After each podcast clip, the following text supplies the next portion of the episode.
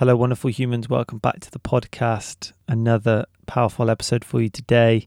Really enjoyed this conversation with Zach Avery, powerful individual who's connected to the whole, talks about the sacredness of life in such a beautiful way. I really value him. I hope we stay in touch and we get to collaborate in some form in the future because I really believe in his mission and a lot of the stuff he talks about I really align with. I hope you do too. I hope there are some things in this conversation that that provide you with some value. Really do. For me, this conversation is all about how we are interconnected with life. There's no escaping it. My well being is inextricably linked to yours because we're not separate. Zach talks about two powerful ingredients to the health of the planet and all the things that inhabit it. Those two things for us are awareness and perspective and how they can inform our collaborative action and innovation, how we can contribute to a future our hearts know is possible, as Charles Eisenstein would say. We start to learn why Zach is so optimistic and understand a bit more about his learnings from indigenous and ancient wisdom. And we dive into the origins of Medicine Festival and how all of that came about for Zach. I'm super passionate about the things Zach's got going on, and I really believe that he is tackling some complex issues, some complex issues that I'll admit that I don't know the answer to. Uh, I'm doing my best to provide platforms to get people on here that have got some answers and do know a way. And that's what this is about for me. I am approaching this with curiosity. Of course, there are going to be some blind spots on my part, and I'm doing my best and believe I am getting better at holding these spaces and holding these conversations Got some things to let you know about. I've got my relaunch of the online men's community as of April. This is going to be a very powerful, impactful space, which I'm going to be hosting once every week we're going to be jumping online to discuss some meaningful topics. We're going to be diving deep into our own shadow, our subconscious, and bring all that we are to these spaces, these safe spaces online that we can understand ourselves better and then integrate some of the things that we learn from ourselves and each other and go back into the world a better person, a better man. So, this is going to be a men's community that, that really helps us nourish a lifestyle for ourselves so we can show up better so if this sounds like something you want to be a part of, if you want to find out more, then shoot me a message. Head over to my website. All the links are in the description. And I've also got a couple of spaces left on my men's weekend.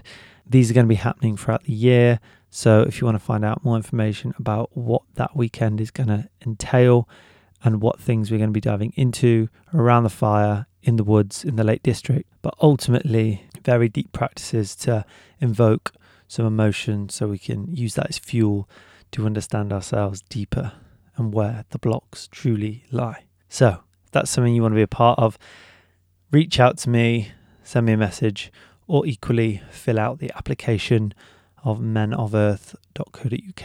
Head over to the website.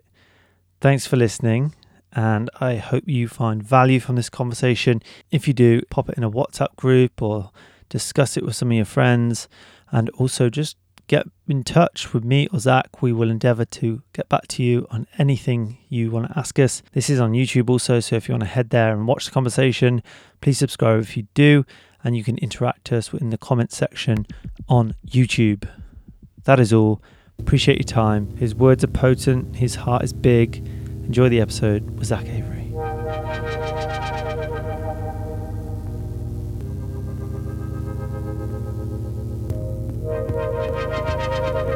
Saw the oak float go past. Oh, the oak float. Yeah, yeah, man, local. Yeah, they're great. I was like, yeah, Bristol. It's really mate. That's Bristol's all about localized, small, supportive communities. It's like a village in a city. Yeah, I really love it here, man. You do. How long you been here? Been here about eighteen months or so. Left London to get closer to the natural world, and I'm further from it in my house, which is quite ironic. But um, you know, ten minute drive any direction, and you're closer than a lot of people. Closer than a lot of people. yeah, yeah, yeah. exactly that. No, well, thank you, man. Thank you for inviting me in your space. Says a lot about who you are. I love, I love being in other people's spaces, even though I was kind of fighting for the van because I'm like, no, it's the studio. Like, there's the part of me. It's like an extension of me. It's like, accept me, be in my van. I accept you in all your ways, Chris. But the builders had another thing in yeah. mind. Yeah, it's all good, man. Now I love being in other people's spaces because one, I want you to be the most comfortable you can be, uh, and just there's a there's a big difference, right? Being in your Mm. own, where you spend a lot of your time, where you rest, where you where you heal, where you do all your kind of. What happens in this room, man? To be honest, man, this is like everything. This is like my lair, my den, my nest. It's where I ideate. It's where I dream. It's where I Mm. pray. It's where I sleep.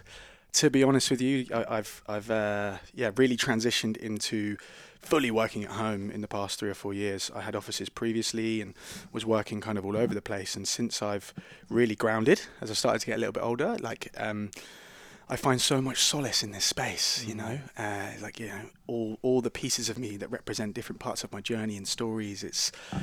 it's it's powerful and a lot of people have issues with working and living and doing everything in the same space and for me i think there's real medicine in that there's real alchemy in Mm. in kind of uh, setting boundaries around how i live in this space Yeah, it requires a fair amount of discipline to do a lot in one space, where your phone's in the space, your computer's in the space, you sleep, and that that what that signals to your body. Is it time for rest, or is it time for? Oh, let's let's. Zach's going to decide right now. What's it time for? I mean, that's that's the ongoing battle in my life right now, and the thing I'm really calling in is spaciousness, boundaries, less work, more self-love, self-care time, more time for creative expression, and and you know to be a human being, not human doing. And I struggle to disassociate from the commotion of the strategic mind anyway, and so having all of this in my space, it becomes really hard.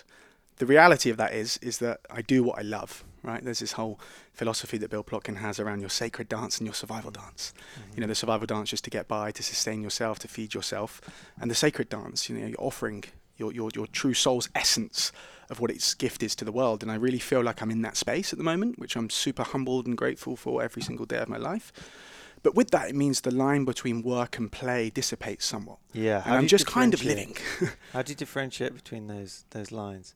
Do you have to be clear? Do you have to write it down? Do you have to really sit with okay, what's what, or, or do you just tune into how it feels right now? What f- what does doing feel right now, and what does being feel right now? What, do, what does that need? What does that need?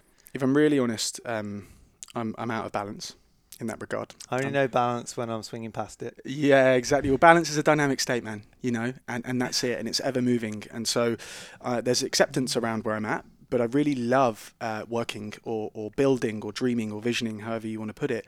And so I really struggle to to separate the pieces. Um, but I'm in a journey now of stepping more into creative expression, as I said. So music, art, I'm, you know, dremeling skulls, I'm carving stuff. I'm on Procreate on my iPad. So I'm really trying to bring that part of me through that isn't just like the rational cognitive mind that drives for achievement and completion, and uh, uh, rather creative expression. And so that's kind of my distinguish. Dis- that's how I distinguish it at present, Mm. um, and also time in nature, you know, and with my partner and disconnecting um, in that way. They're probably the two outlets I have at this moment. hmm Yeah, beautiful. So you love what you do right now. Are you fear that? Do you fear that that will not happen at some point, or it will? It, it, it will just f- fall away, or because when I have something good and it's like birthday, for example, I was like, right, really, this isn't. Good. Um, no, this isn't happening tomorrow. So how can I really be in this present moment with it? Like, and how can I just let go of it? Maybe not being there at some point. Like, is there that thing, or do you just know this is where I'm at and this is what I'm going to be doing? This is what I'm going to be living. I'm a human, right? so there's kind of there's always that that that level of fear, but I think it's like using fear as a tool. It's some of the stuff that you probably know in men's work. It's mm. coming into a healthy, conscious relationship with fear and with all these other emotions and understanding they're a necessary part of our our complete composition as a being. You know, and if you're not stepping into fear, your sphere of competence is always getting smaller. And so, like day to day, I'm just incredibly grateful and, and present with the fact that things are really good for me at the moment. Not in every way and not in every facet at all, but on the whole, um, uh, things are really great. And I think I have been on a, a roller coaster through depression and mania and all these cycles and, and sectioning. And, and through that, I have come into a place of acceptance around fear and failure and failing forwards and, and using them as a catalyst to grow. Um, and I'm in a really good place around it now. And I think one of the the great frameworks or philosophies that I listened to on a podcast many years ago when I was in a bad way is the the um, if when kind of philosophy around if I get this thing I'll be happy. If I continue to be doing this in my life I'll be sustained and happy. If I have this partner whatever it may be. And in that process you're lining yourself up for disappointment. You're sitting on this perpetual curve of fulfillment and dissatisfaction, happiness and sadness. And when you eradicate the outcome of the situation, being the tipping point for your happiness, you just you just you're just in this flow of life and twists and turns and things not going as you want, but knowing that the next thing is going to resource you more, teach you more, um, and and trust. And so it's a really simple piece that really stuck with me. And it's like you know didn't get this job or this whole big project, you know falls away or I lose all this money on X and Y that I won't go into. Uh, just trusting that that is necessary for me in this time. That's what I need to best be in service to this earth in this moment and yeah, when you can come into that acceptance, which isn't easy, and there's a lot of forgetting it and relearning it, and there's a constant dance between that. But when you can really kind of embody that on a deeper level, on a soul level, I really feel like you can you can hold and and harness happiness, or rather contentment. I think contentment is a, a, a an easier one to sustain. And I think mm. we have to perceive these spikes of joy and sadness and anger and fear and whatever it may be as as um, yeah tools and lessons and ways to listen listen to the energy in motion. Love that man. Mm. Yeah, resonates with me. Clinging, aversion, and craving. Those three things, which is very Buddhism, but learning that through Vipassana, craving or clinging to something, just constantly like clinging to money or, or, or an idea of like, yeah, output. You're just cl- clinging to something that doesn't actually result in your contentment. It just won't because everything changes. It's mm. so interesting. I want to tell you when I first was paying attention to maybe to the stuff that you were putting out or doing or being was on around your birthday this year. It's so interesting to observe the love that you were getting. And I was just like, wow. And the message you put out. So I joined the Men's Spedition WhatsApp group um, just for a link online. And I was kind of like, yeah, I'll just observe this for a little bit. I've not really introduced myself yet, but definitely will. And you put out a message. It was like, "Oh, is anyone in Bristol?" And you know, if I don't know anyone, um, if you're coming to my birthday, if, I don't know anyone that you want to invite, then please get and send me a message. And I was like, that is exactly what I do every year. And everyone feels too intimidated to show up if they don't know me for my birthday. It was so bizarre. And I was like, wow, I resonate with that so much. That's beautifully and open. And then just the messages that you were getting for your birthday, I was like, wow, this guy has a lot of love around him. Like, how does that, how does that feel for you? I was so deeply humbled by the love that came through that group and that collective and the wider community, you yeah. know, the, and the people and um, yeah, friends, family that I surround myself with. It was really beautiful to see that I put something out a week before and all these people came from all over the country. I was I was deeply humbled and um, each and every day, and I think the friendships and connections uh, mm-hmm. for me are the most important piece of my life. They're the jigsaw puzzle that if that falls away, everything else seems to crumble around it. And um, yeah, the connection that we fostered through the Men's Spedition community that started through an incredibly uh, humble idea of just some men hiking a mountain, and slowly it's evolved into into deeper layers of men's work and archetypal work, and peeling back the layers of what it means to be a man in this world. And and I've been on that exploration with the group because I n- didn't step into that as a space holder. You know, I stepped into that as someone with an inquiry. And so the, the context of the men's expedition is very much we are collectively exploring what it means to be a man, and we're relying on the collective wisdom of the group to come through. So there's elements as it's evolved that Lawrence, who who is now you know the other half of that piece, and everyone. It takes a village, right? It's all of us, but Lawrence really helps me hold that in a really beautiful, humble way, and we we really uh, balance each other out in our energies. Mm.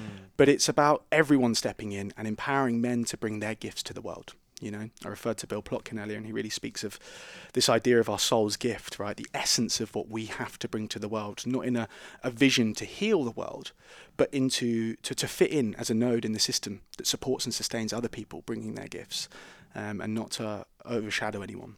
And so I step into that space really humbly, like I'm here learning too, and I'm sharing this piece mm. as an exploration of my views. Please challenge them. Please bring your prayers. Please bring your cold water immersions, whatever it may be. And it's it's become a really beautiful, deep community. Um, and I think it's a really interesting way to explore this work. You know, there's many organisations such as your own and and all of these that I won't list um, that are doing incredible work here, and we all really support each other. It's really beautiful to see in this men's work community moving away from this idea of competitive individualism. And like you say scurrying away your own acorns for your for your own keeping so mm. you're sustained in winter. And and rather it's like how can we how can we weave this into society? How can we bring back this idea of rites of passage?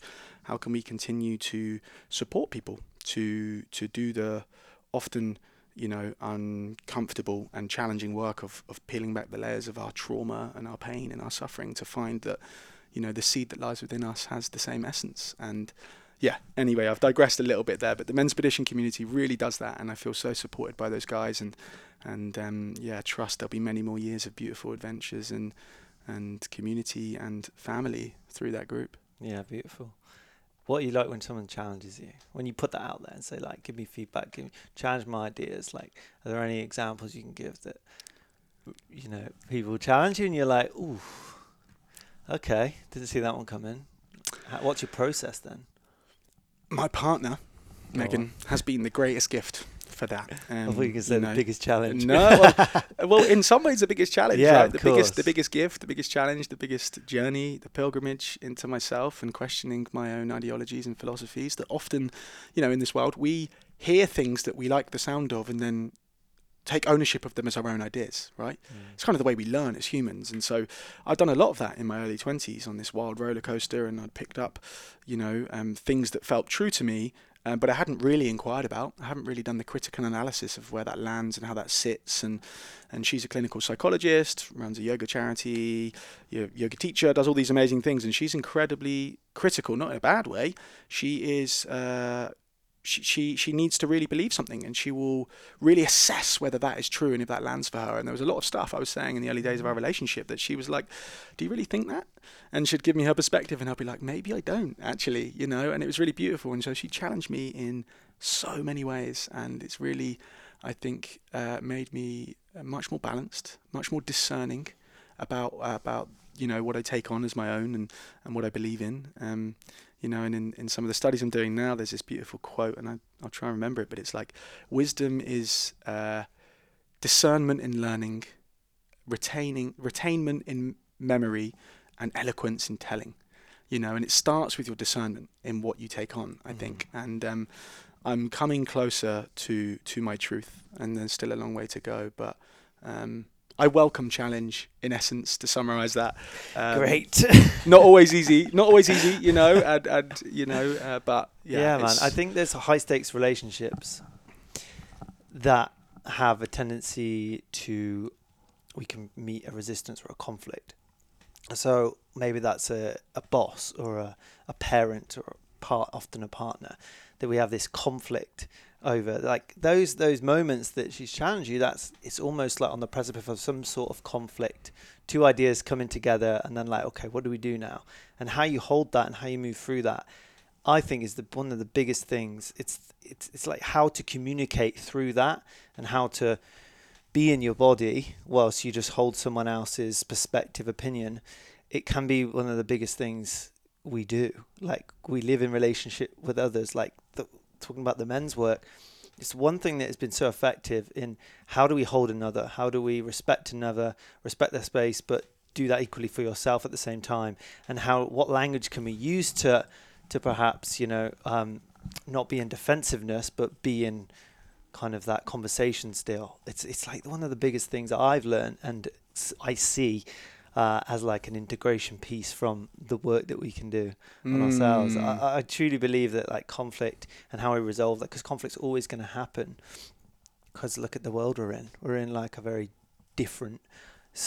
everyone's in different spaces and different times. Even it, it feels like, and uh, the conflict thing is, is is one of the biggest. I, yeah, I really truly believe that it's a real dance, man. Mm. You know, it's a real dance, and it's something that uh, is an endless, ongoing journey of of unlearning. I guess, as as I said earlier, like that we are separate from one another. It's this idea that my view subjectively trumps your subjective view. Mm-hmm. Objectively, perhaps neither of us are right, and it's kind of like the egoic face coming in and wanting to hold its ground. You know. Mm-hmm and it can be really dangerous, man. You know, we, are in a time of great separation, as I expressed earlier, and it's like, you know, things are really polarizing right now. People are fighting. You know. Do you think it's always been that way? How do you how do you view the the timeline of our existence? Do you think it's always been? Because people talk about you know like a real semblance or, or real like shift in consciousness or like people like you know facing the challenges we've got but I sometimes try and lean into the opposite of that, which is well, as it's always been the case, has been the there's more extremes on both ends now. I believe people are really coming into alignment with who they are and the resources that they've got now to understand where we've come from and where we can even go and like the perspective and the objectivity we can now see uh, in terms of a worldview. like mm. what we mm. can what we can do with that and how we can alchemize all of that like information about ourselves about others but then the in the opposite direction it feels like you know the, opposite is true also. People are becoming more and more separate from themselves separate from the earth separate from um, each other.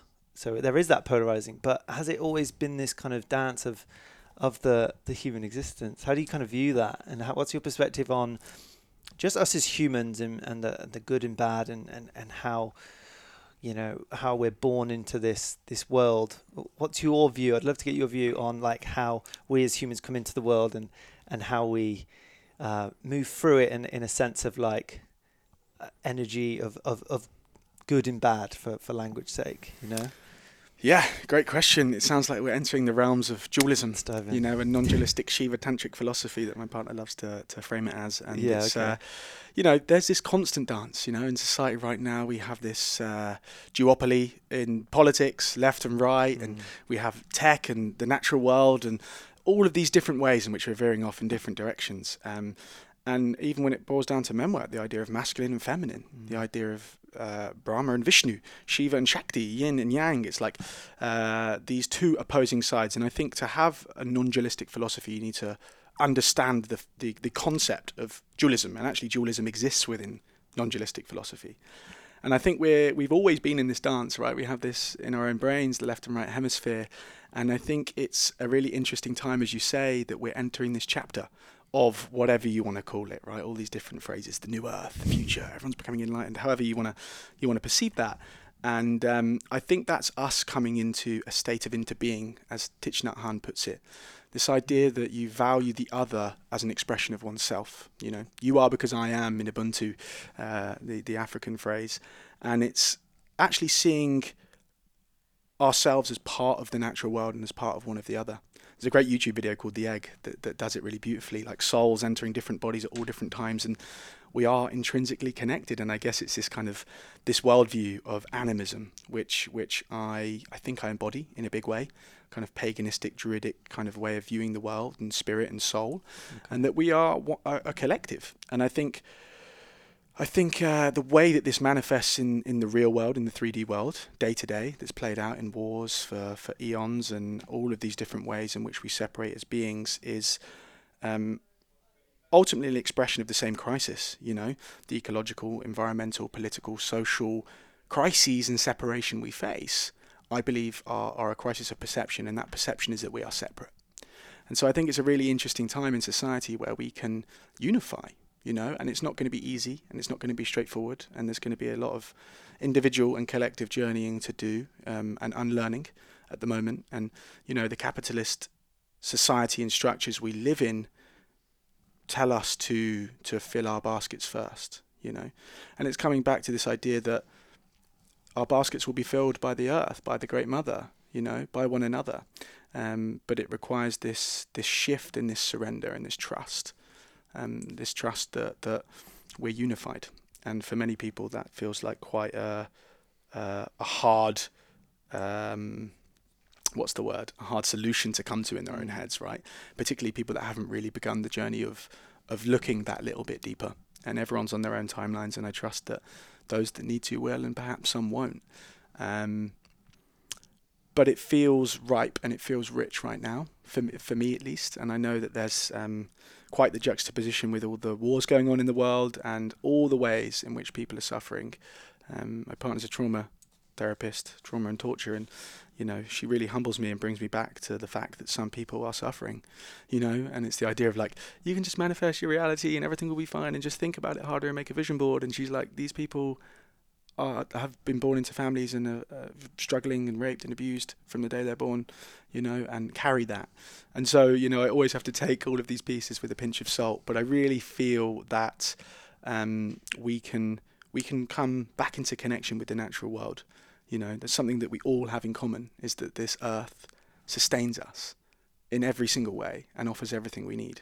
And I think we need to stop turning the planet itself into products and people into services, you know, and see ourselves as, as part of the greater collective whole, unified, this this you know ecological family that we are, you know, and and start understanding the secular nature of our being, and come back into the rhythm of the land and our connection to that.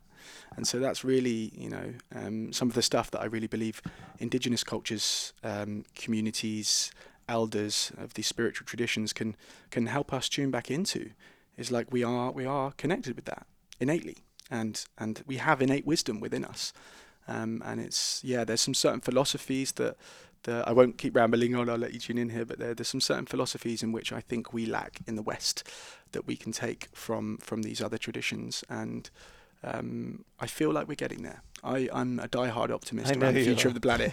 I always get called an optimist, and I think I think you have to be a realist but an optimist. I'm know. sat here because you're an optimist. I'm going to play devil's advocate there. Please, man, Yay. please. And I don't really like that. I don't really resonate with that that phrase. Yeah, is there not this?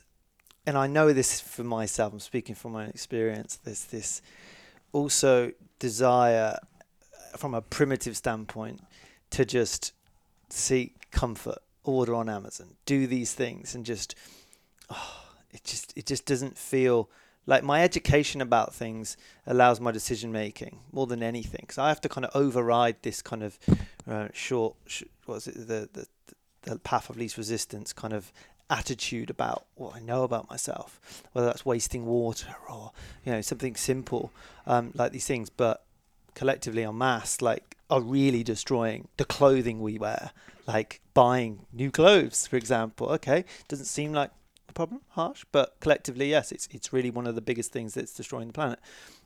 Destroying the planet. The planet's fine. Destroying the human race, I'd say, more than anything, and creating ecological disaster um, for us more than anything, and all the living things on it. Some of. Um, so, to back to my point, I would say do you not feel that that primitive um, energy is just playing out, just and it's and it's just going towards that inevitable direction of just self destruction? You know, how does that play into the optimistic Zach uh, of of like being really aware of like, oh no, fuck, we it, it, this is happening, and I'm sure you get that question a hell of a lot, and you're like, you know what you do speak my best. Of, what you speak of is a reality and it's yeah. a truth, you know, and yeah. I don't think there's any running away from that. Mm. You know, I think you have to be realistic about the way the world's going and how we live in a society that is incredibly comfortable.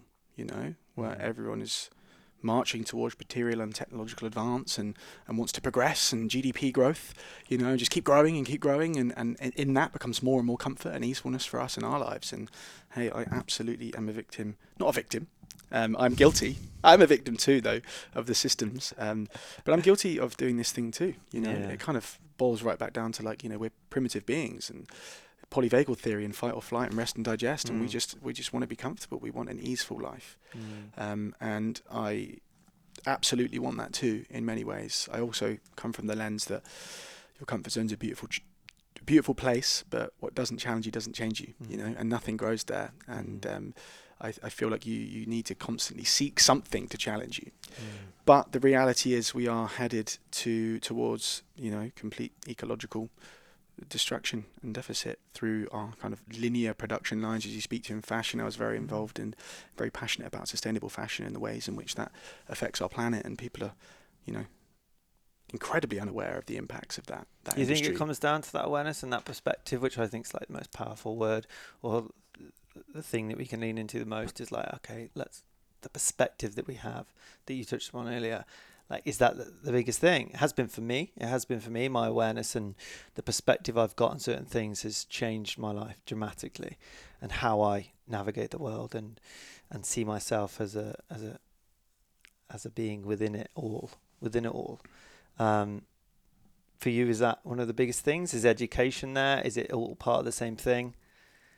Yeah awareness you know mm. awareness and perspective absolutely but they're only kind of two of the ingredients right it needs to be like collaborative action and transformative innovation like mm. working with other people to innovate and think about ways in which we can shift that there needs to be incentive there Sure. How how is that incentivized at the moment? Everything's incentivized through money, through fiat, through through your ability to to access time freedom and freedom and expression in what you want to buy and do. But um, you know, shifting that into more like community awareness and and being a part of something as a greater whole.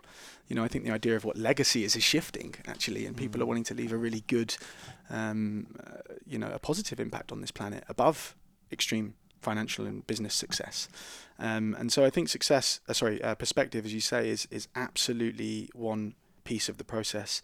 It's like there's this beautiful quote that I've loved um, for many many years, and it's from this guy called Gustav Speth, I think it is, and I might not remember it entirely well, but it's like a, you know, he's a scientist, and he says that I used to think biodiversity loss and ecosystem collapse and climate change were the were the greatest crises that this planet faces, um, and he thought good science could resolve that but he's come to realize that actually like greed apathy and selfishness as fundamental principles and values um, and ways of being are actually the problem. And what we need is a, a spiritual uh, renaissance you know a, a, an evolution of the human soul and the way that we live in community and the way that we perceive this earth. So i think it does all boil down to perception. I think it's a slow shift and i think um, I think the reality is it's not going to be easy. You know, um, my optimism doesn't come from the fact that I just know everything's or think everything's going to be easeful and free flowing. I think it's going to be a great challenge, and I think that's part of the beauty of it. And I love that you're up for challenge.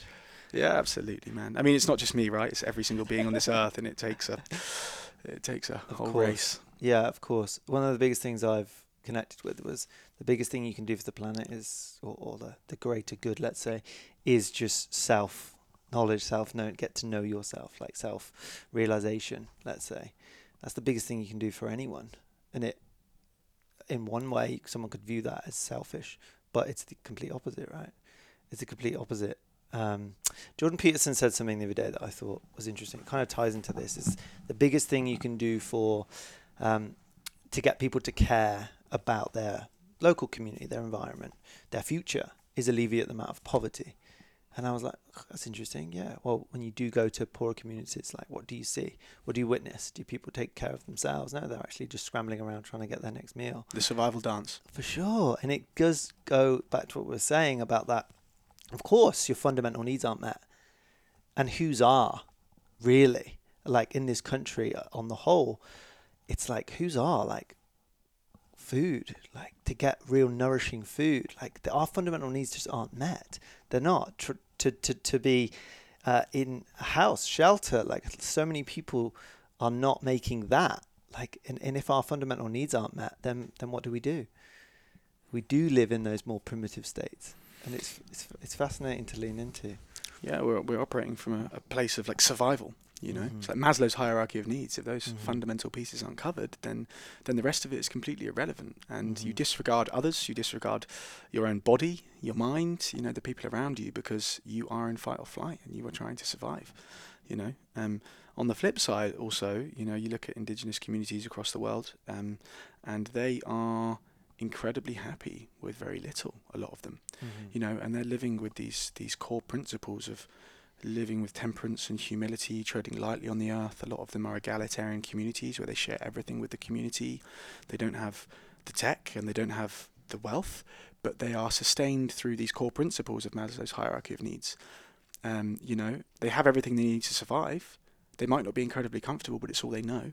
But they have this deep connection to the natural world. You know, they live in this this philosophy of like um, being in sacred reciprocity with the natural world. You know, um, uh, Elizabeth Jenkins wrote this great book called The Fourth Level, studying the the Inca tradition, and it's this beautiful part in it that expresses that we're in a constant dance of, of reciprocity with with the natural world, and you know, every inhale for us is is is feeding the trees around us, and their exhale is nourishing us, and we're we're always in this, and so they really deeply tune into that. That this is like deeply embedded in their philosophy is treat the earth well and it will treat you well.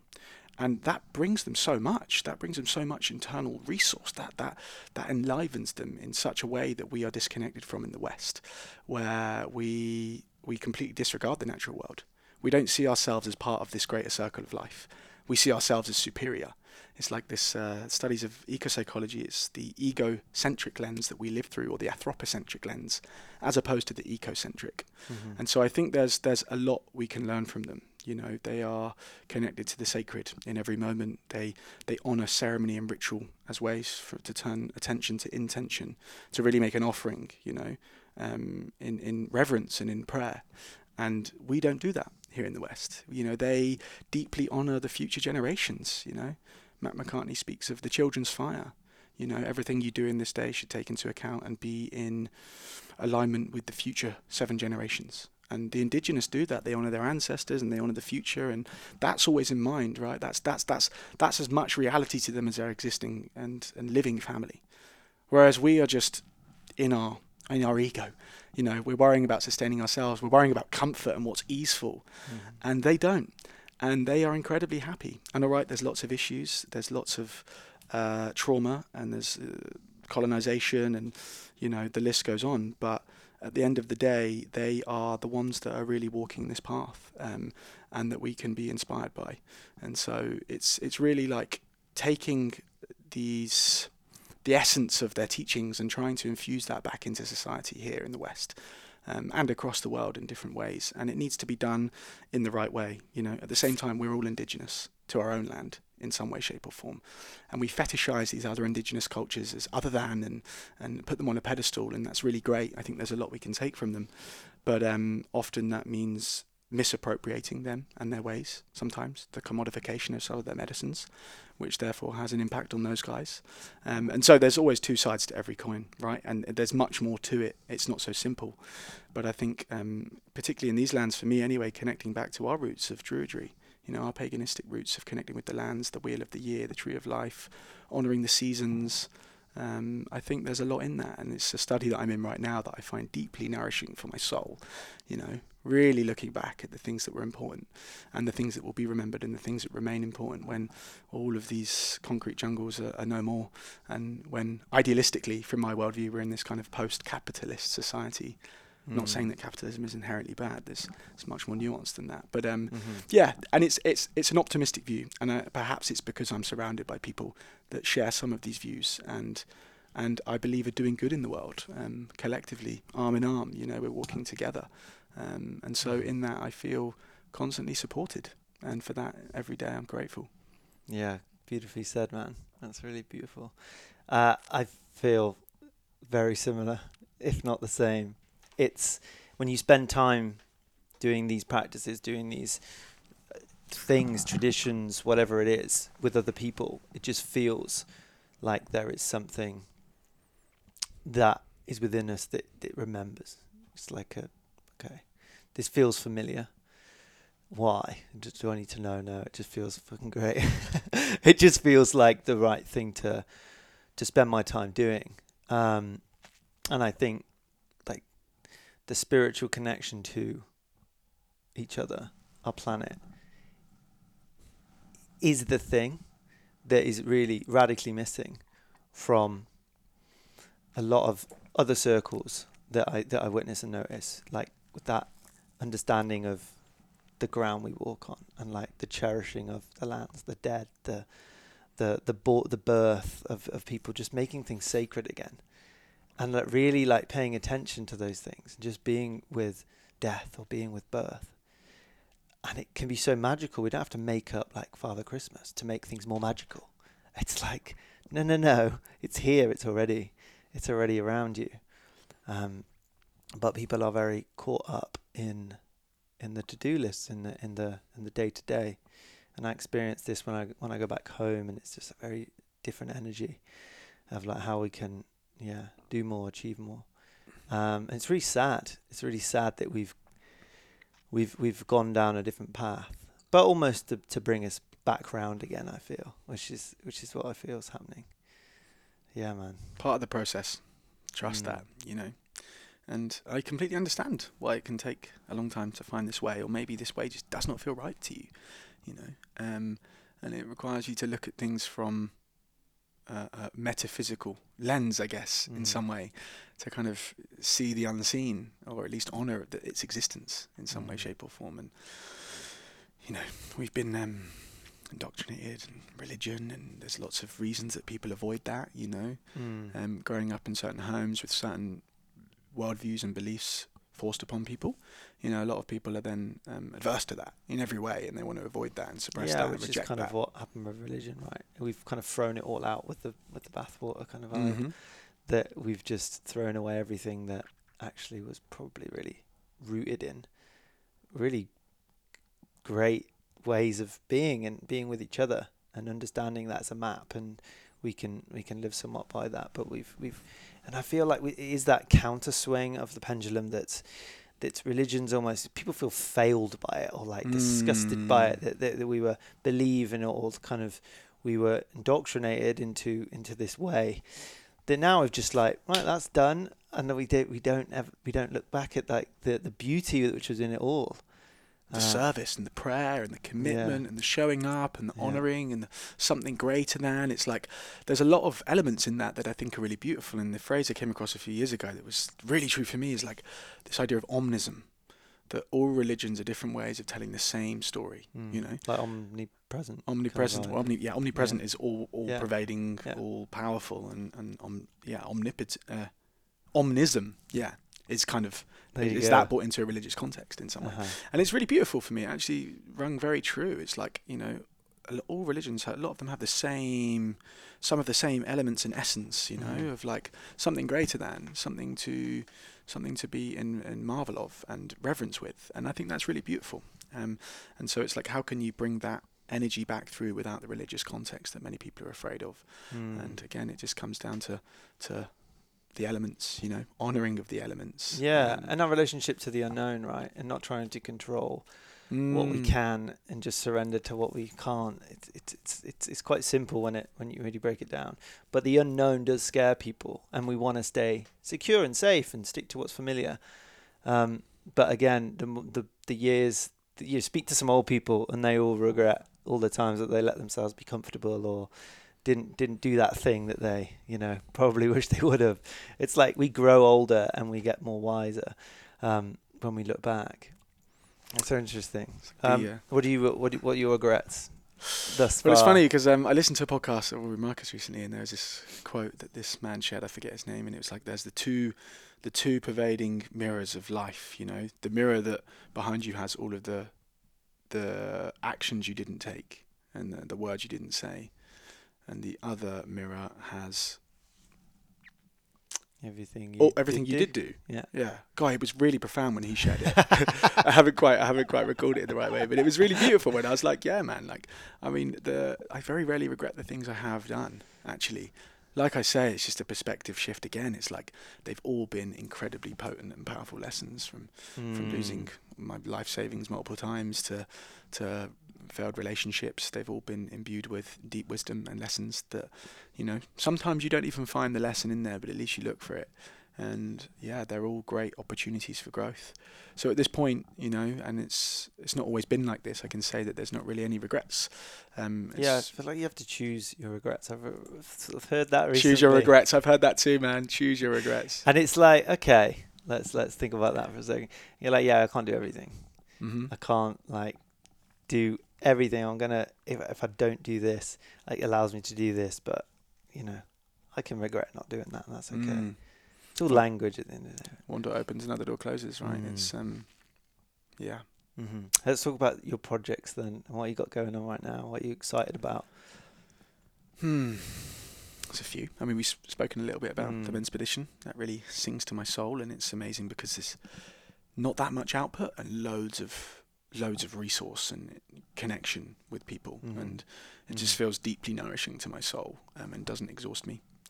Um, I have a few projects from my past that are kind of still bubbling away a little bit, but they're not really a focus, and you know, mainly around fashion stuff and the Garm House and um, other bits and bobs. Uh, you know, the men's. Uh, sorry, let's Primal Gathering is something that I would really like to speak to, which is a gathering that I'm working on in partnership with Primal Gathering, Nicole, um, So how long have and they through been? Medicine Festival. They've for? been going for four years, I think. Oh wow! Also okay. running in Portugal. It's a regenerative gathering, um, teaching people to come back to the land. Um, Mhm.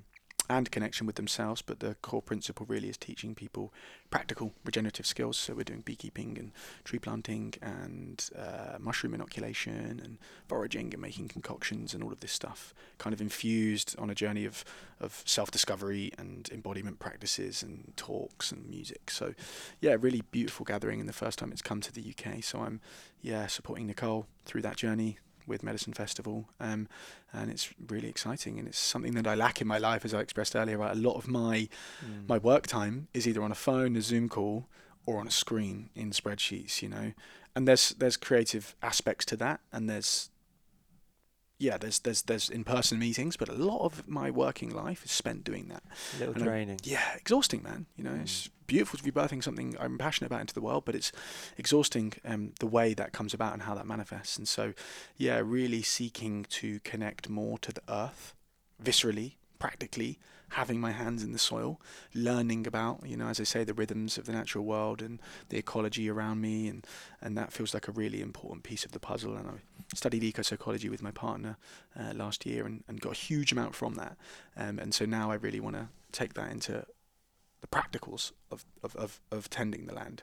Mm-hmm. Um, and, you know, regenerative cultures as a whole is something that I'm really fascinated, fascinated about. Mm-hmm. Um, Daniel Christian Wahl wrote a great book on it, and there was so much I took from that. You know, this regenerative principles and not just in the is the that way. the Wahl's protocol? No, no. no okay. Daniel Christian Wahl. Daniel Christian Wahl is uh-huh. his name, I believe.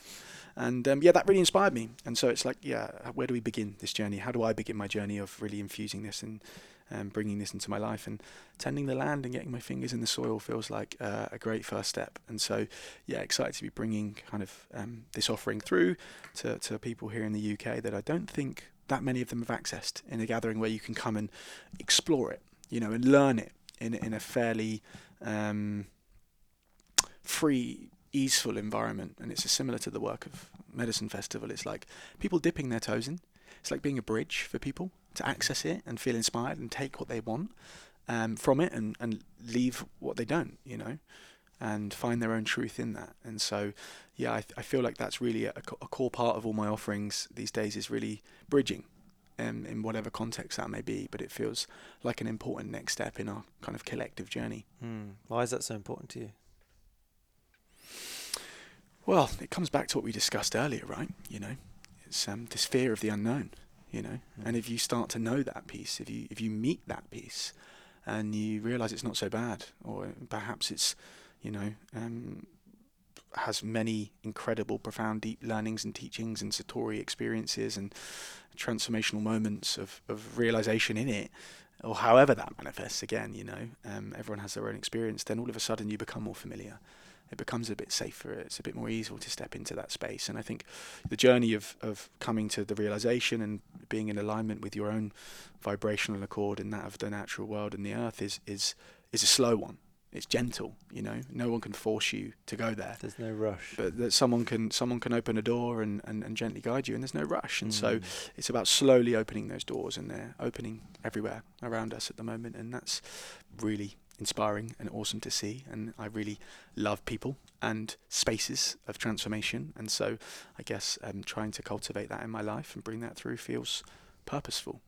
Quick one, guys. I'm just interrupting this podcast to let you know about the men's weekend I've got coming up in April on the 14th, 15th, and 16th. This is taking place in the Lake District. It has within it all the things that are going to get you out of your own way, get you uncomfortable, get you close and personal to those underlying subconscious narratives, beliefs you hold about yourself. They are not letting you step forth in the direction that you want. This is a powerful space where we stare into the depths of our souls, understand ourselves better in the company of men that care about our mission and that we can count upon. So, if this is something that interests you, please reach out. Head over to my website, thechrisgeisler.com. I don't mind interrupting the podcast for this because this is going to be an important space. It's going to transform many people's lives, not just the people there, but the relationships and the wider circles that the people that attend. Head over to thechrisgeisler.com forward slash men's weekend. Appreciate you. Back to the podcast. Thanks. I said, yeah, I was going for a walk the other day and I was like, there's no rush here. There's no rush around here. Like the trees, the, the rivers, nothing's in a rush. And it was just this beautiful, simple moment that I was like, wow, unless something is, is trying to be eaten, there's no there's no rush. So to have a little look over your shoulder, left and right, and stuff. If something's trying to eat you, don't be in a rush. and I just love that little little little moment. Um, let's talk about Medicine Festival. So the origins then. Uh, when did this when did this start? Was this kind of coming out of Leeds? Did you did you study like a events uh, in Leeds and music? Yeah. Yeah. So, w So- did it kind of was it something you really uh, you know wanted to start? Was it was it one of the first festivals you were involved with, or how did it all come about? Really fascinated to know. Yeah, thanks for asking, man. First of all, I'll tell you something on that last quote, uh, Mm. on that last piece you mentioned, which is a quote I read many years ago again. All these quotes sticking in my mind is, you know, nature never hurries, yet everything is completed. So simple, but so true. Anyway, um, so on to this piece. Uh, yeah, I, I uh, studied entertainment management in Leeds, um, which is basically festival and event management Mhm. production. Um, in Guernsey, for a friend's birthday, where I'm from, we started a little event that was a birthday, and then the next year it became like this mini little festival. And I was like, I want to do this, and I was DJing, and I was like, I want to do events, and I love people, and you know, mine was always the house that everyone came to smoke weed in my garden shed and stuff, you know. So yeah, I was just, I really just loved being around humans, and so Mhm. I went on the journey, and that festival actually continued when I left, um, called Dynamics, and I, I just knew that I wanted to do it actually, and I had a vision that I wanted to start up a little festival, um, hopping between the islands of the Channel Islands on boats, and each island had different energy and different music, and you know, Mm. ridiculous. It would have been so expensive and probably a complete failure. But it was a vision I had, and that was actually what I went to uni with. Was Yeah. was was holding that. Um, What kind of music were you playing? I was playing house, drum and bass, dubstep. Mm. I mean, started with dubstep, then it went to like liquid drum and bass, and it moved into like house. And uh, the journey's gone through through many threads. Garage, you know, a bit of everything. Yeah, kind of had a Um, resurgence, didn't it, when we were in Leeds? It did a big Yeah, resurgence. Yeah, yeah, yeah, yeah. Um, but I, I kind of, uh, I fell out of love with with music in some way because of Mm. the ego that was in like the DJing and, the music scene. messages. Yeah, within it. Yeah, it just didn't feel right for me, and I went through a journey of uni. I won't go into too much detail of like you know really severe depression and extreme mania and being sectioned, and I went on a roller coaster of doing that for for many years. In fact, my whole uni career, I guess, career life, and I ended up getting into fashion, sustainable fashion, and buying and selling vintage clothing for many years. Mhm. Um, started a company, Avery's Emporium, and was getting clothes from around Europe and selling them. And then started the Garm House, a little fashion pop-up space. And I Mhm. actually thought I was really going to be in the fashion world for a while. Then that moved into Ethically Woven, teaching people on fashion sustainability and supply chains and stuff. We partnered with the United Nations on their um, uh, the Conscious Fashion campaign, and it was really exciting. Um, and I thought fashion was going to be my piece, um, to be honest with you. Alongside that, I was running club nights still, so uh, which lost me a lot of money. Um, and I tried to do all this alone, right? My biggest Oh, lesson brain was cells. yeah, many brain cells. Um, but all of this was done on my own, right? I was in this space, like there was, I was still really in this space of like young Mm. ego and not not in a mature place with that. Um, sure. And I just thought I could do it all on my own, and no one could keep up. Um, you know, and I tried to do all this on my own, and you know, I lost loads of money, and I struggled, and I, I had really bad, you know, health, mental health, and and Mm. physical, I guess, in some ways too. I wasn't looking after myself, and uh, yeah, and So I'm it- interested about getting sectioned because you oh. mentioned it a couple of times. If you if you're happy to talk about, yeah, about that. yeah. So what did that look like for you, and how did that just- play out? just uh, a, a deep uh, instability, I guess. Like I had this profound experience of being connected to everything, and I was everything, and it was this really clear message that we are all, you know, interconnected, as I've expressed earlier.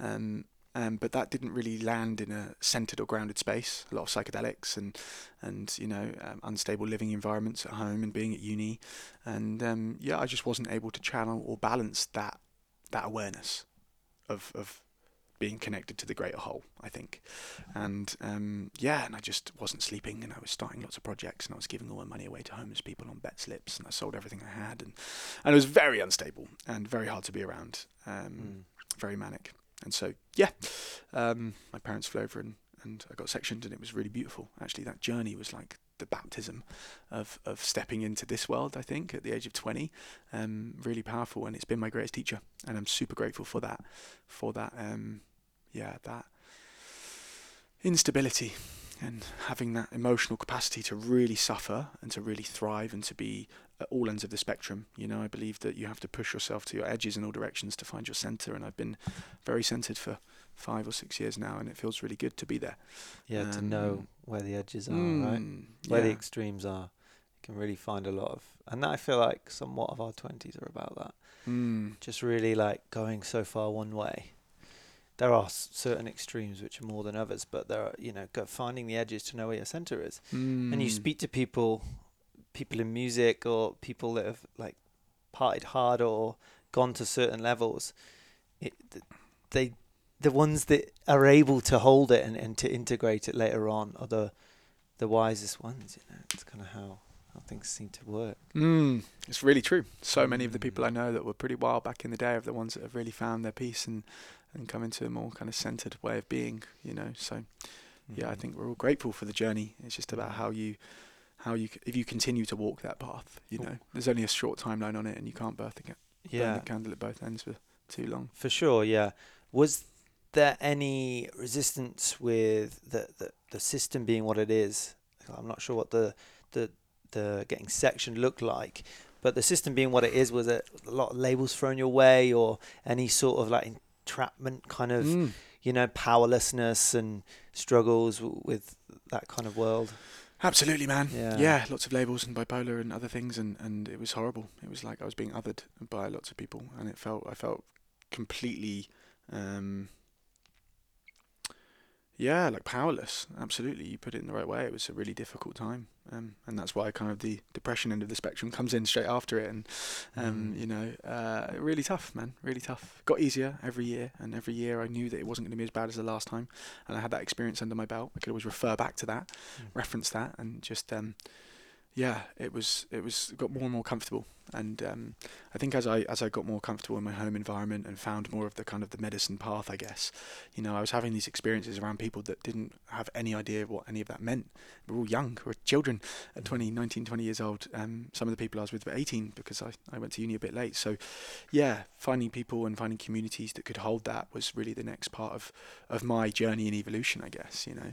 Yeah. and I came out of that process with clarity that I wanted to start a festival that was going to be different to the one I'd visioned, which is Mm. called Nevaeh, which uh, was something that came through um, on a mushroom trip at Gottwood Festival, and it's heaven spelt backwards, and it's this idea that like, you know, um, uh, we can have heaven on earth, and not really in a religious sense. It's just this idea of what heaven is. You know, not from this monotheistic, religious, idealistic lens, but more like how can we bring a space that nourishes and a space that people people um, can be fully themselves. Um, and that was the vision f- that I had for a festival.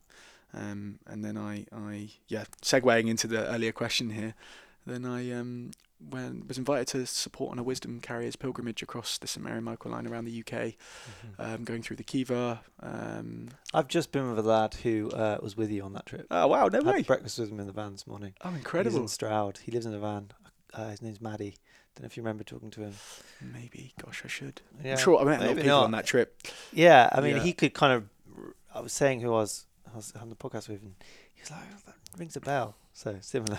Oh, amazing. Well, we must have crossed paths briefly, perhaps. Yeah, I mean, it was a journey. he was, talking about this pilgrimage. Oh, it was and we were epic. on it, Yeah, it was epic, you know, 16, 17 maybe elders from different continents all over the world, all holding different traditions, speaking different languages, you know, and just united in this this journey to like, you know, it's a pilgrimage for, for the earth, right? Like holding these questions, deeply, deeply listening to the land. You know, there's so many moments. Mm. Everyone's in council speaking different languages, the translators, and they're like, "We need to go this way." And just, it was just, it was just so, so profound, and so beautiful, Yeah. and so deep. And I hadn't really tapped into the, the indigenous uh, ways of being, I guess, until this point. And uh, it was really profound. We went through Glastonbury and the festival. We had a space there, and um, all the way down to Cornwall. I actually left just before the end, but it was really transformative for me. And I ended up staying in my van outside that you saw on that land for the whole of the summer and helping to kind of manage the site for lots of the smaller events happening there.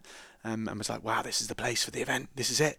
Got really excited. And a lot of the gatherings there were all sober, Wide Horizons, Rise and Shine, lots of wonderment, smaller events that were, um, you know, carrying this energy Mhm. um, really beautifully of, of sobriety and connection and authenticity. Um, and and I was actually chatting with the landowner at one point. I'd met someone else on our team, one of the other co-founders, Jenna, and another of the co-founders, Josh. Um, and both at different times had actually mentioned medicine to me. Um, and so the journey of medicine actually, the name came came through Ben Christie, another one of the founders. The concept kind of came through Josh and his uh, relationship with the Yawanawa indigenous community from the from the Amazon rainforest and our connection with them and the idea of a cross cultural exchange. And uh, I was telling Josh that I wanted to do an event on the land. Um, called Nevaeh, and I told him a bit about it, and he was like, "It sounds a lot like what we're doing.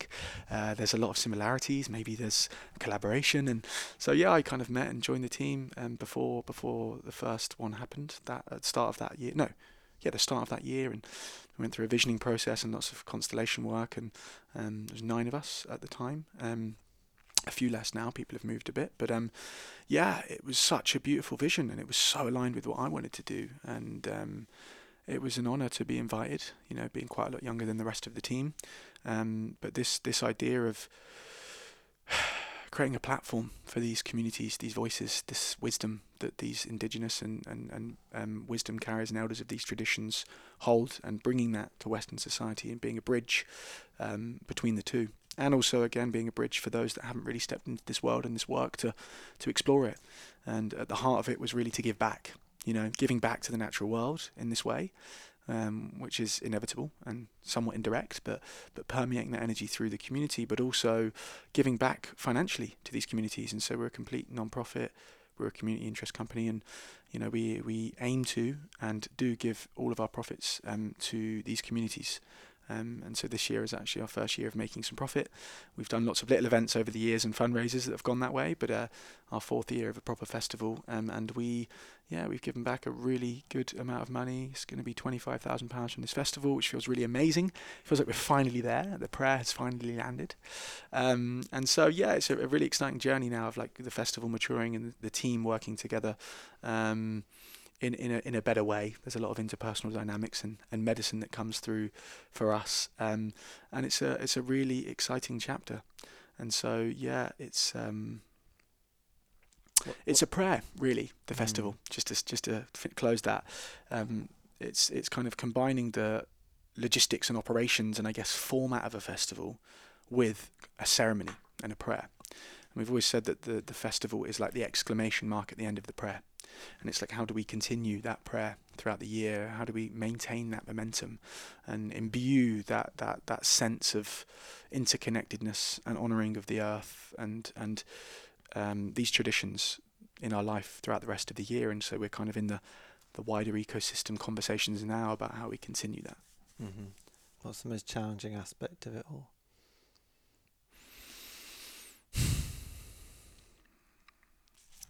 Good question. There's a lot. mm. Finances is a really hard thing. Sure. Festivals. People are, really have a, and myself, I call, I catch myself thinking, what, like prices, and you really don't know how much it takes to, to, to, God, put on so, a, an event, a six-person men's event, or a, you know, twenty thousand festival. It's like, it's really, it's it's phenomenal. Yeah. There's so many moving parts. It's the riskiest industry in the world, arguably. Mm. You know, all it takes is, is something you're not covered for. And COVID, if we didn't go ahead, we were deciding right up to the last minute, um, it would have been bankruptcy. You know, it's incredibly risky, incredibly challenging. There is so many elements to the festival. It's incredibly multifaceted. There's so many variables and things that can go wrong. It's a really stressful piece. You know, hundreds of people in the team, hundreds of different curators and individuals and contractors, and it's a really stressful process. Actually, it's becoming less so as we find our flow with it and the team works better together. Um, but also the money piece, right? It's really hard to, you know, in our earlier years we had to get a lot of favors around musicians and facilitators and people and and that's hard, you know. Um, people, we want to honor people, right? Every creative, every person that comes and joins is bringing something of incredible value. It takes every single person to make that festival. Um, and so, not always being able to honour them financially has been really tough. And we're finally entering a chapter now of, of stepping into adolescence, I guess. We're not quite in maturity yet, where I think we can really start giving back to everyone. And our aim is to um, hopefully, you know, um, all the people that contribute um, will be will be paid in some way, and hopefully that we've finally been able to give all of our profits this last year to to these organisations and these communities and these projects. Um, there'll be a bit more understanding around that, and so yeah, the sacrifices also personally, you know, financially, it's been really tough for many years. It's uh, it's a real um, it's a commitment and it's a passion project to get off the ground, and it's uh, not always knowing the direction it's going to go in. Mm-hmm. And finally, interpersonally, you know, the team, so much medicine within our constellation, you know, and it's funny that our, our kind of tagline is how can we be the medicine? And we always have to come back to that in our group and be like it, there's medicine in this process and in this difficulty um, whatever it may be. And um, always remembering that we're on that inquiry. And so of course at the at the heart of it or at the center of it um, rather however you want to perceive that we're we're having to walk that line. And um, we're we're f- confronted with these challenges for our own growth and the growth of the community and the holding and Mm. you know, if we're tending that sacred fire at the center of the gathering with real care and real love and compassion and understanding, then that emanates out, you know, and, and that's felt throughout the gathering and and we've we've experienced that, you know, not being right and how that's rippled out many Sure. times. Mm. I imagine letting go would be something that you constantly have to keep doing to, Mm. for the for its own growth. Letting go of, of certain things that if you want it to grow, you have to say goodbye to certain things, right? It's often like these things start. If you're there at the beginning, it's like it's a very different experience. To the reason it's kept going was it was so good, and it was it was it was so unifying. Let's say, but then as the years go on, it kind of it happens to. There's not many uh, things that it doesn't happen to. Um, that it, it go, grows so big that it becomes its own organism. And you see this with corporations. It's like who's actually at the helm, or is anyone steering this, or is it just like loads of things and it's it's got its own momentum? I think that's our culture. It's like is anyone actually like making these decisions, or is it just a constant rolling out of uh, of the same thing? And, and, and, it's like, I guess um, uh, talked about it in his book. Talked about like Peugeot, for example. That the it's it's actually organizes together on a belief, and the the belief that everyone in that in that company has um, that they, they kind of create this or manufacture this this idea that is only there because everyone believes it's it's a thing. Does that make sense? Mm-hmm. Yeah. So so I've always thought about this kind of it being its own organism and it going its own direction. I mean, letting go of like, I guess even the ability to make certain decisions. For it's like it must be it must be it must be something that you're constantly having to do. Yeah. Mm. Yeah, surrender. You know, Mm. allow it to take its own course. Sometimes, you know, your brain can't conceive of the direction that it wants to take, and particularly Mhm. when you've really, it's, you know, it's got this this this essence of of a prayer as well. I love that. You It's know? a, it's a prayer. Yeah, it, it, it, it's um yeah, getting out of the way of yourself sometimes um is is a journey for sure. Um, yeah, and as you say, it's it's tough. It can be tough, you know, um, when you think you know what's best for something, um, but really you don't, Mm. and something starts to take a life of its own, and and it's uh it's a gift. Equally, it's really nice to see it thriving and having its own beating heart, you know, and bringing together its own community and carrying its own kind of unique resonance. Um, but it's it's difficult. It's it's really difficult, and um, Mhm. part of the process, I think, with anything is like if you're willing to start something, you need to be willing to to also let go of it.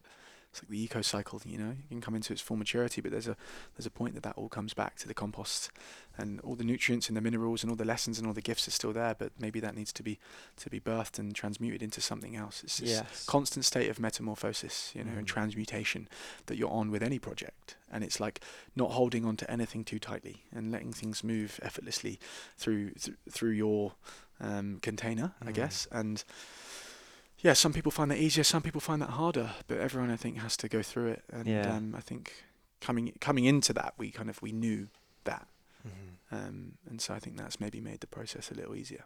Mm-hmm. Yeah, nature doesn't hoard. Mm. It's like trying to hold on to something. Well, you might for a, for a winter, but you know, in the spring it's gone. Um, amazing, man. I, lo- I love this conversation. How do we wrap this up? Like, where do? Well, actually, the first question I want the last question I want to ask you is, is going to be if someone hasn't been to medicine, like, what would your message to them be if they if they're like they don't really know this kind of work or world or sober event? Okay, I'm interested. I'm exploring that. Like, what does that look like, and, and why should people just um, feel into it and and you know be what can what can generate their curiosity about it more like speak to it from from that place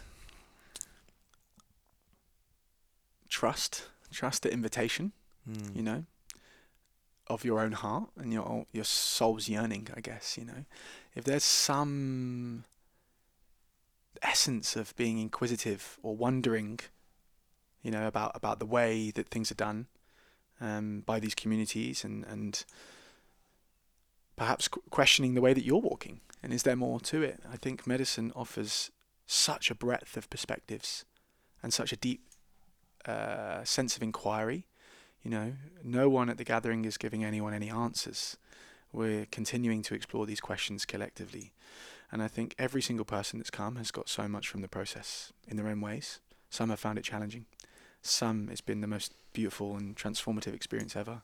For many people, stepping out of the space where they're reliant on alcohol and drugs to have a good time, and they're given the opportunity to step into real presence and connection, can be such potent medicine in itself alone.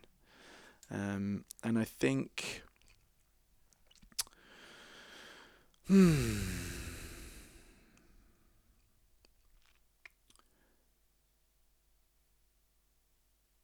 I think for a lot of people, it's the fear of being other, you know, the fear of not fitting into what someone that goes to medicine should be, and it's what I hear a lot. Mm-hmm. It's not mm-hmm. quite my thing, mm.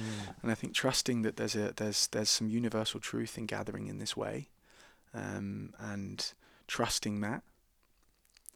And I think that for many people, it's out of their comfort zone and for many people it's it's uh, it's a difficult leap to take. And many people come alone and we get so many messages from people saying i'm coming alone is that okay?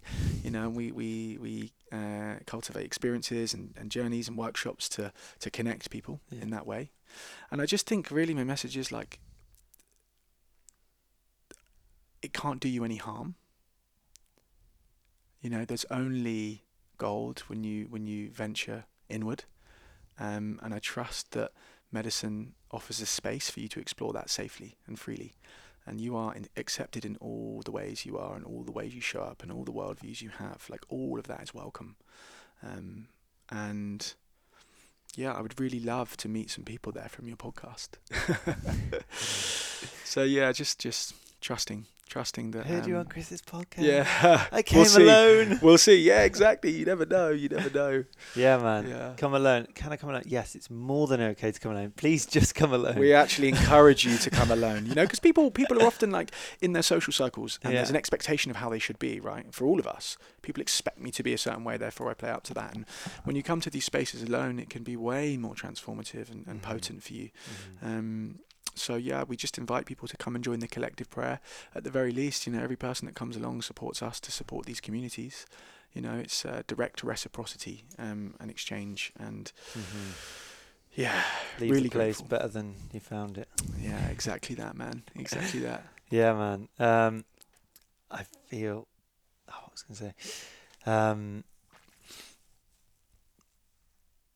it's gone. It happens. it happens. I've got your number. yeah, man. What would you like to leave people on? What would I like to leave people on? Yeah, where can people um, learn more, experience more mm. about what mm. you're a part of and what you're growing? I think the community, there's like a generational thing. Like it happens. There's like a certain generation, like people our age, that are really like uh, emerging, let's say, or all coming together and like connected and and seeing each other, but they're seeing each other in a way that's like, I see what you're doing. It's pretty similar to what I'm about, but I want to like promote that even more because I know it. You know, somewhat. It's it's like not a competitive nature. It's it's a more collaboration. So whatever I do now, I look to collaborate.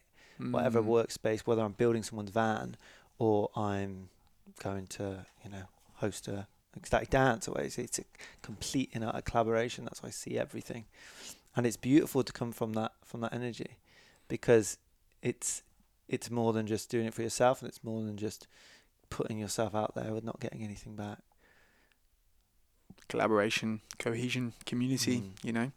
I think it's the way we're walking um, and it's the way that things need to be and are going and it feels so much more nourishing than doing something alone mm. you know? If you're saying if you want to go if you want to go fast, go alone, and if you want to go far, go together. And it's like, wow, it feels so true to my life right now.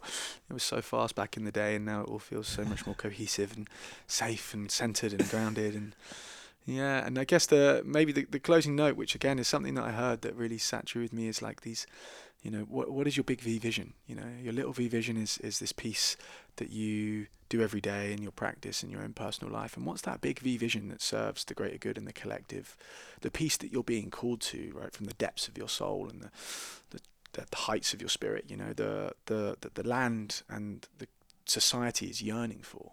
You know, what is that big V vision, and and how are you walking that? path? And if you're not, like, why? What are the questions you need to be asking? What are the spaces you need to enter to, to deepen into that sense of inquiry and to come closer to this descent to soul of really knowing oneself? Um, and yeah, you know, if you had 24 hours to live, what would you be doing? Like, would you be doing this stuff? Do you feel that you're in alignment with that? And for many people, it's like for most of the population, it's not. And you know, many people and men particularly, I think, well, which is why we're doing the men's work. Many people live lives of quiet desperation, you know, struggling to find their truth and yearning to, and we all want to. And so, yeah, um, leave your comfort zone. Find these spaces, find these communities that challenge you. You know, if there's fear there, great. Step into that. You know, welcome that trembling part of yourself. You know, honor the magnificence of your your individualism, and be so ready to bring that to the space because the world needs it. You know, the world needs your power. It needs all of us right now, and and um, yeah, it's uh, an invitation to step into that in every moment. And for some it will be easy, and for some it won't. But um, trust, trust, surrender, receive, mm. as my friend Alex Sesta would say. Beautiful. Yeah, man. I was gonna say, so I remembered what. I nah, he's come back around now. He knows. so it was letting go of your perception of other people's perception. So your fear of their judgment, which you really have no one control over, but also understanding of, because it might not even exist. But we perceive someone else's judgment of us, and we kind of Mm. live in that box. We live in that Mm. that world. Um, something David Goggins said that- that spoke about that. We live in our boxes. We create of ourselves through other people's kind of boxes, which is like perceptions. But you know, if you have fear of like, oh, am I someone that gets tagged in a picture at Medicine Festival? Is that me?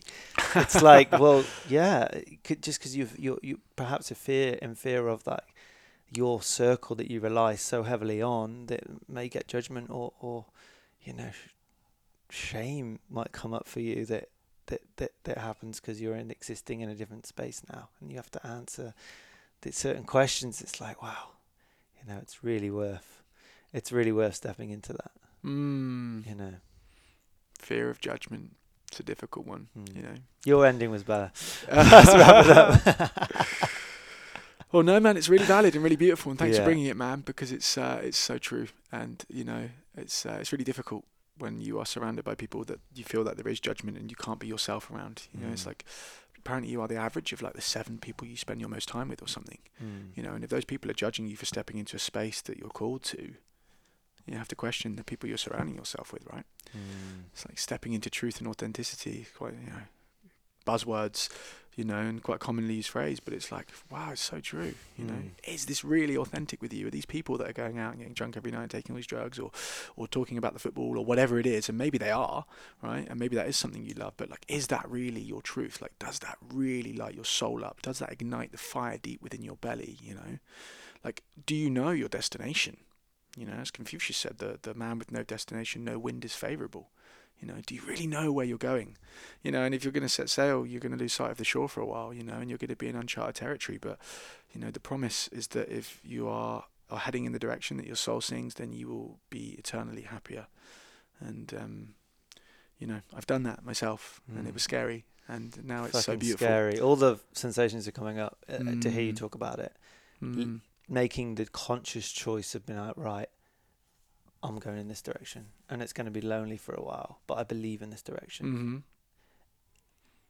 and it's taken years. It's taken many years, and I'm, I'm on that like I'm literally the last year I connected with so many people, due to the podcast, but due to myself putting myself out there in, in other spaces, and it was beautiful to be like, okay, right, this is why I chose this because I knew it was possible. I knew it was possible to exist in, in, in a community of people where like it's like they hug me when I walk through the door and they cook for food for me when I'm around and like just being in those we know when we're in it. We know when we're not. We know what we crave in, in, in a healthy way, like certain relationships and just being around other people who just see us and just yeah, bring it. What have you got? And I'll celebrate you and I'll you know I'll call you out on some bullshit and just being in those healthy relationships. This is just entirely possible. And there's a lot of people in this in this world that are for you. So I think it's one of the biggest Mm. things we can do. Co- community is one of the biggest and overlooked aspects of our health Mm. that we've lost touch with. Our greatest teachers, man. The village. You know, Mm. honour their differences and call out their bullshit. More of that. We need your more quote? of that. That is Thinking well, but, well Take it. Yeah, man. Yeah. Yeah, only your differences and, and call you out because call Mm. you in. I say Call you in. call you in. Etymology, you know, words are our spells, so I like that. Yeah. Beautiful. Nice man. I'm gonna give you a hug. Ah, thank Let's you, do it, Chris. man. It's been a joy.